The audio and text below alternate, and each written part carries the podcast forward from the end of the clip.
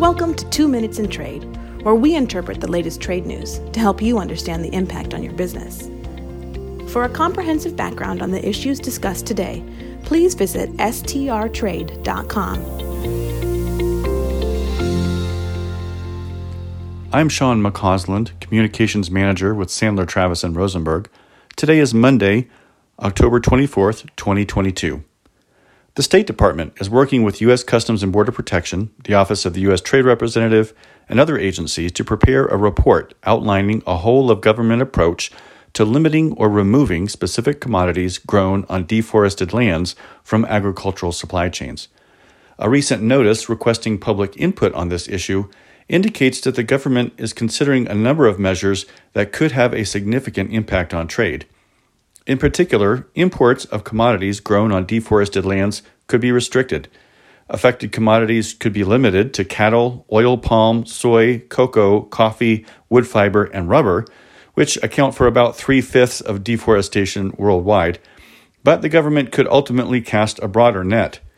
Input is also being gathered on whether the U.S. should base its efforts on tariff codes or industries associated with commodities of greatest impact countries with the highest volume or value of commodities imported into the U.S., or other factors.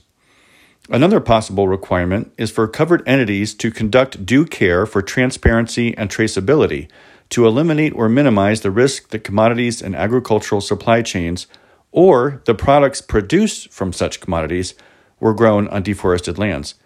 A number of related issues will be examined, including which entities should be covered, for example, direct importers, commodity traders, consumer goods companies, and retailers, how due diligence might be conducted, whether third party audits should be required, and if and how entities would provide documentation. Covered entities could also be required to have full traceability of covered commodities. Related issues include the information that should be collected and retained at each point in the supply chain potential data sources, collection methods, and retention rules, and how importers could verify compliance. There are many other questions that will have to be answered as well. Will there be some sort of import declaration? Should there be de minimis exclusions for specific products, exporters, or importers? Should the U.S. impose measures that incentivize the use of commodities produced in jurisdictions with low deforestation rates, or vice versa? What kind of penalties should there be for noncompliance? Comments on these and many other topics are due to the State Department by December 2nd, and a final report is due to the White House sometime next year.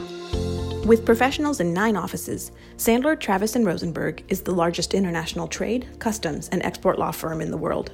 This is for informational purposes only and is not legal advice. The hiring of an attorney is an important decision that should not be based solely upon advertisements. Ask us to send you free written information about our qualifications and experience. Email us at messages at strtrade.com.